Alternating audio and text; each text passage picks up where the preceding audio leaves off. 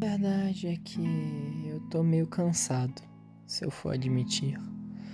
Agora são três da manhã e eu, como sou enrolado pra caramba, decidi gravar isso daqui só agora. Bom, para você que me conhece, bem-vindo. Esse daqui é o Rabiscos Temporais, um podcast onde a gente fala sobre Cara, nem eu sei sobre o que eu falo, na verdade. Eu falo sobre tudo, literatura, a vida, filosofia, sei lá, velho. É um podcast de um pouquinho de tudo. E muita gente tem gostado, eu espero que você goste também. Esse episódio aqui a gente vai falar sobre distância, porque é muito possível. Pensa aí na sua vida agora, pensa mesmo. É muito possível que tenha alguém próximo de você que está a quilômetros de distância e tem gente que mora na sua casa, mas que você sente que está extremamente distante. Isso é muito comum, né? E a gente falar justamente sobre isso, sobre distância. Também é muito importante avisar uma coisa: eu não sou filósofo, eu não sou escritor, eu não sou psicólogo, eu não sou nada. Eu sou só um cara e eu falo da vida. Uh, digamos que esse aqui é o meu diário. O rabiscos, ele é nada mais do que rabiscos da minha cabeça. Eu acho que eu acho que essa é a melhor definição desse, desse áudio que você escuta aqui. Mas vamos conversar um pouquinho sobre isso, começando sobre as distâncias nos lares. Você já notou? Eu não sei se você é filho ou se você é pai, eu não te conheço, eu queria te conhecer. Eu queria saber quem me escuta, mas eu não sei se você é filho ou você é pai. Como eu vejo aqui que a maioria das pessoas que me escuta são pessoas mais jovens, são pessoas aí que estão ali nos seus 19, 20 anos, 17 anos. Eu vou te contar uma coisa. É muito provavelmente que você seja filho de alguém, mas ainda não pai nem mãe. Então vamos falar um pouquinho sobre isso. Você já parou pensar o tanto que às vezes os nossos pais e mães parecem distantes da gente? Distantes da gente, né? Tipo, pensa comigo. Os seus pais saberiam dizer qual é o seu filme favorito? Os seus pais saberiam dizer o que você gosta de fazer? Os seus pais saberiam dizer qual é a memória mais feliz da sua vida e a memória mais triste?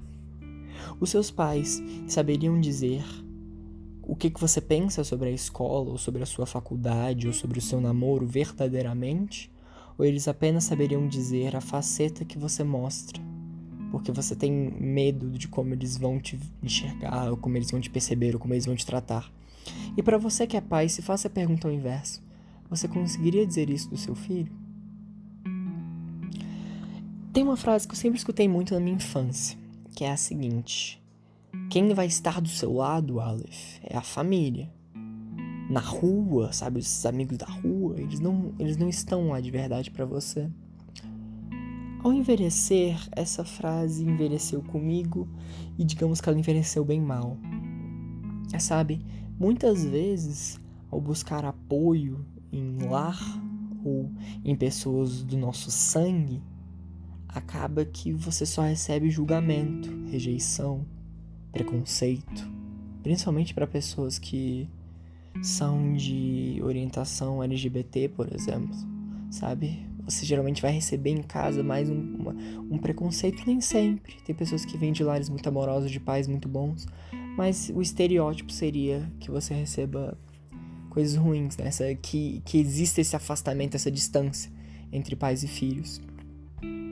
Porém, na rua, é lá que meus amigos sabem qual é meu filme favorito, sabem as minhas manias, sabem como eu funciono. É claro que no lar que eu cresci, eu tenho a sorte de ter uma proximidade com os meus pais que me conhecem relativamente, essa distância acaba que não fica tão grande. Mas em quantos lares eu já vi amigos meus onde simplesmente a distância entre ali daquele núcleo familiar é, é abismal não é um núcleo familiar, é uma ravina familiar, sabe? Onde fica o pai em pé numa ponta e o filho em pé na outra. Porque são pessoas que não se conhecem, um oceano entre eles, uma rachadura enorme entre eles. E isso vai se estendendo para outras coisas. Eu peguei família de exemplo, mas tem casais que não se conhecem, cara. Tem os casais que se encontram, se beijam, postam foto no Instagram juntos, exibem a sua felicidade, suas, suas fotos em eventos de música, suas fotos nas, nos restaurantes, em bares caros, mas não se conhecem. O cara não saberia nem dizer qual que é o filme preferido daquela garota.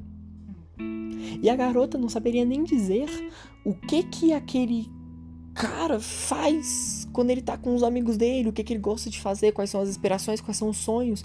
E aí se cria uma relação de distância. Que aos poucos vai tornando as nossas relações frágeis. O que adianta você estar geograficamente presente com alguém, geograficamente do lado de alguém, ali na vida da pessoa, se você não sabe nada sobre ela? O que adianta você existir perto dessa pessoa, mas não existir perto da alma dela? É algo muito louco, né? É, algo, é coisa de maluco mesmo, é coisa de maluco. Porque, às vezes, conversando com gente que a gente nunca viu pessoalmente, eu, eu mesmo tenho uma amiga, eu tenho, eu tenho uma amiga muito próxima, que ela me conhece muito, assim, em várias vezes, nas minhas loucuras de madrugada, várias, várias vezes os meus choros de madrugada. Foi para ela que eu fui chorar, foi no ombro dela que eu fui chorar. E a gente se viu uma vez, e a gente nem era amigo na época. A gente se encontrou num acaso. E desde então a gente nunca mais se viu novamente, fisicamente. Mas mesmo assim ela tá tão próxima de mim. Eu não sinto que ela está distante, sabe? É importante isso, essa proximidade amorosa, essa proximidade emocional, essa proximidade espiritual quase. Que a gente tenha isso perto das pessoas. Porque no episódio passado, o que eu falei que ninguém me amava, eu falei sobre se fazer presente. Mas se fazer presente não necessariamente necessita da sua presença física. Porque presença física e presença emocional são coisas diferentes. Às vezes, você não precisa estar próximo a uma pessoa o dia todo, viver grudado a ela. Mas, se essa pessoa se sentir sozinha, ou se essa pessoa se sentir mal, ou se ela precisar de ajuda, ela sabe a quem recorrer. Ou às vezes nem num caso tão extremo. Às vezes, no aniversário dessa pessoa, é um amigo distante, é um amigo da internet, é um amigo que tá do outro lado do mundo que vai saber o que essa pessoa gostaria de ganhar no aniversário dela. Eu digo uma coisa para você. É, eu aposto contigo que a metade das pessoas que vivem na minha vida presencialmente ali nem sabem como eu gostaria de comemorar meu aniversário. Eu aposto com você isso. E tudo bem, elas não têm que saber, sabe? Mas mas é engraçado como eu me sinto tão próximo de pessoas que estão tão longe e tão longe de pessoas que estão tão próximas. É paradoxal, é, é bizarro, é, é, é incrível, é, a, é uma das belezas da vida. É lindo. Imagina que você tem uma bússola na sua mão e essa bússola é como do Jack Sparrow dos Piratas do Caribe, ela aponta para o que você mais deseja. Pense com você. Essa bússola aponta para o seu namorado, aponta para os seus amigos, aponta para os grupos que você anda, para os grupos que você navega? Ou essa bússola fica rodando ali perdida? Você já tava, você já foi num rolê? Você já foi num rolê, num, numa festinha, num negócio assim? E você tava lá com seus amigos nessa festa, todo mundo bebendo, todo mundo curtindo, não sei o que. Ou não sei se você gosta de sair para beber, eu não, não, não, te conheço. Se você saiu pra um clube de, do livro, cara, se você saiu pra ver futebol, eu, eu não sei o que você gosta. Mas você saiu para fazer o que você gosta, assim, com seus amigos. E você se sentiu sozinho? Você já se sentiu sozinho num cômodo cheio de gente? Isso nada mais é do que um afastamento emocional, cara. Quantas vezes você olha para uma sala lotada e você pensa: caralho, ninguém aqui me conhece. Tá todo mundo tão longe de mim. Às vezes a gente vai entrar num relacionamento amoroso, num relacionamento de amizade, e a gente não conhece a outra pessoa. E eu entendo o medo de ficar sozinho. Sabe aquele meme daquele seu amigo ou da sua amiga que começou a namorar com um mês? Sabe? Tem sempre um desse, né? Todo mundo conhece um caso desse. Você com certeza deve conhecer alguém. E você com certeza deve chamar ele de gado, provavelmente. Ou de trouxa, ou de. Coloca o adjetivo preferido aqui. Mas. Essa pessoa geralmente, ela, ela, ela, às vezes ela tá numa solidão, ela tá perdida nessa bússola, ela tá num oceano vazio onde ela não vê ninguém próximo a ela. E aí ela encontra na possibilidade de um namoro proximidade emocional, calor emocional, afeto emocional, porque os seres humanos não foram feitos para serem sozinhos. E aí essa pessoa às vezes entra nesses relacionamentos de cabeça, mas é um relacionamento com uma distância emocional gigante, uma, uma, uma distoância entre a conexão dos dois.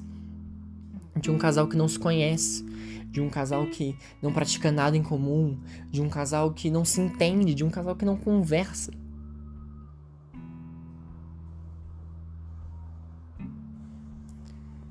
de um casal que que às vezes é um casal que que sai para encontros, mas não é, mas não tem uma química de amigos que às vezes que não tem uma química, você fica nos seus grupos emocionais que você tá agora, seus grupos de amizade, seus grupos de, seus, seus grupos de namoro, não, né? Sim.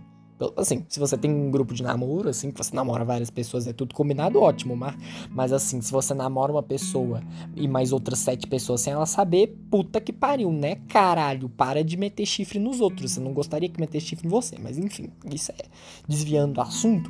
Nos grupos que você tá, nas amizades que você tá, no namoro que você tá, você sente uma proximidade com essa pessoa, com essas pessoas ou você se sente perdido no meio da multidão, ou você se sente distante de todos ali. Distância dói pra caralho, porque junto com a distância vem saudade. Mas muitas vezes é, é, é, óbvio, né? A saudade de alguém que a gente ama, principalmente nesses tempos de, iso de isolamento. Eu não sei onde você mora, mas se você é brasileiro, provavelmente você está em isolamento ou em algum estágio de isolamento, porque nosso país está um caos. Essa distância física de não poder ir lá ver seu amigo, ver a pessoa que você ama, dói muito, dói com certeza. Mas dói muito mais a distância emocional dessa pessoa estar tá deitada do seu lado, dessa pessoa estar tá de mãos dadas com você e você sentir que essa pessoa não te entende, que essa pessoa não tá lá, que ela tá muito longe. Eu tô falando merda? Talvez eu esteja falando merda, né? Talvez eu esteja só falando bobagem, talvez seja só maluquice. Mas eu te digo uma coisa, cara. Eu me sinto muito mais próximo de alguém quando a pessoa demonstra me conhecer, demonstra saber meu filme preferido, meu livro preferido, o sonho da minha vida, demonstra me entender, demonstra tentar compreender como a minha cabecinha funciona, como a minha mente de maluco funciona. E quando a pessoa tá só lá. Porque tá só lá é fácil. Tá só lá para transar, por exemplo, tá só lá para dar uns pega é fácil. Inclusive a gente vai ter um episódio desse podcast falando sobre isso, sobre sexo. Tá lá para ir para um rolê, para brindar uma cerveja é fácil. Mas estar lá para ver o seu espírito espírito, para ver os seus defeitos, aí essa distância é difícil de superar. Ainda mais que quando nós sentimos que não tem ninguém lá, a gente acaba afastando as pessoas e aumentando essa distância. Proximidade vai muito além de metros ou de, de da separação entre dois pontos. Proximidade é a separação entre duas almas. Pelo menos é assim que eu enxergo distância. Eu agradeço por aqueles que estão verdadeiramente próximos de mim. Esse foi mais um episódio. Eu espero que a gente se veja em um futuro não tão distante assim. E falou!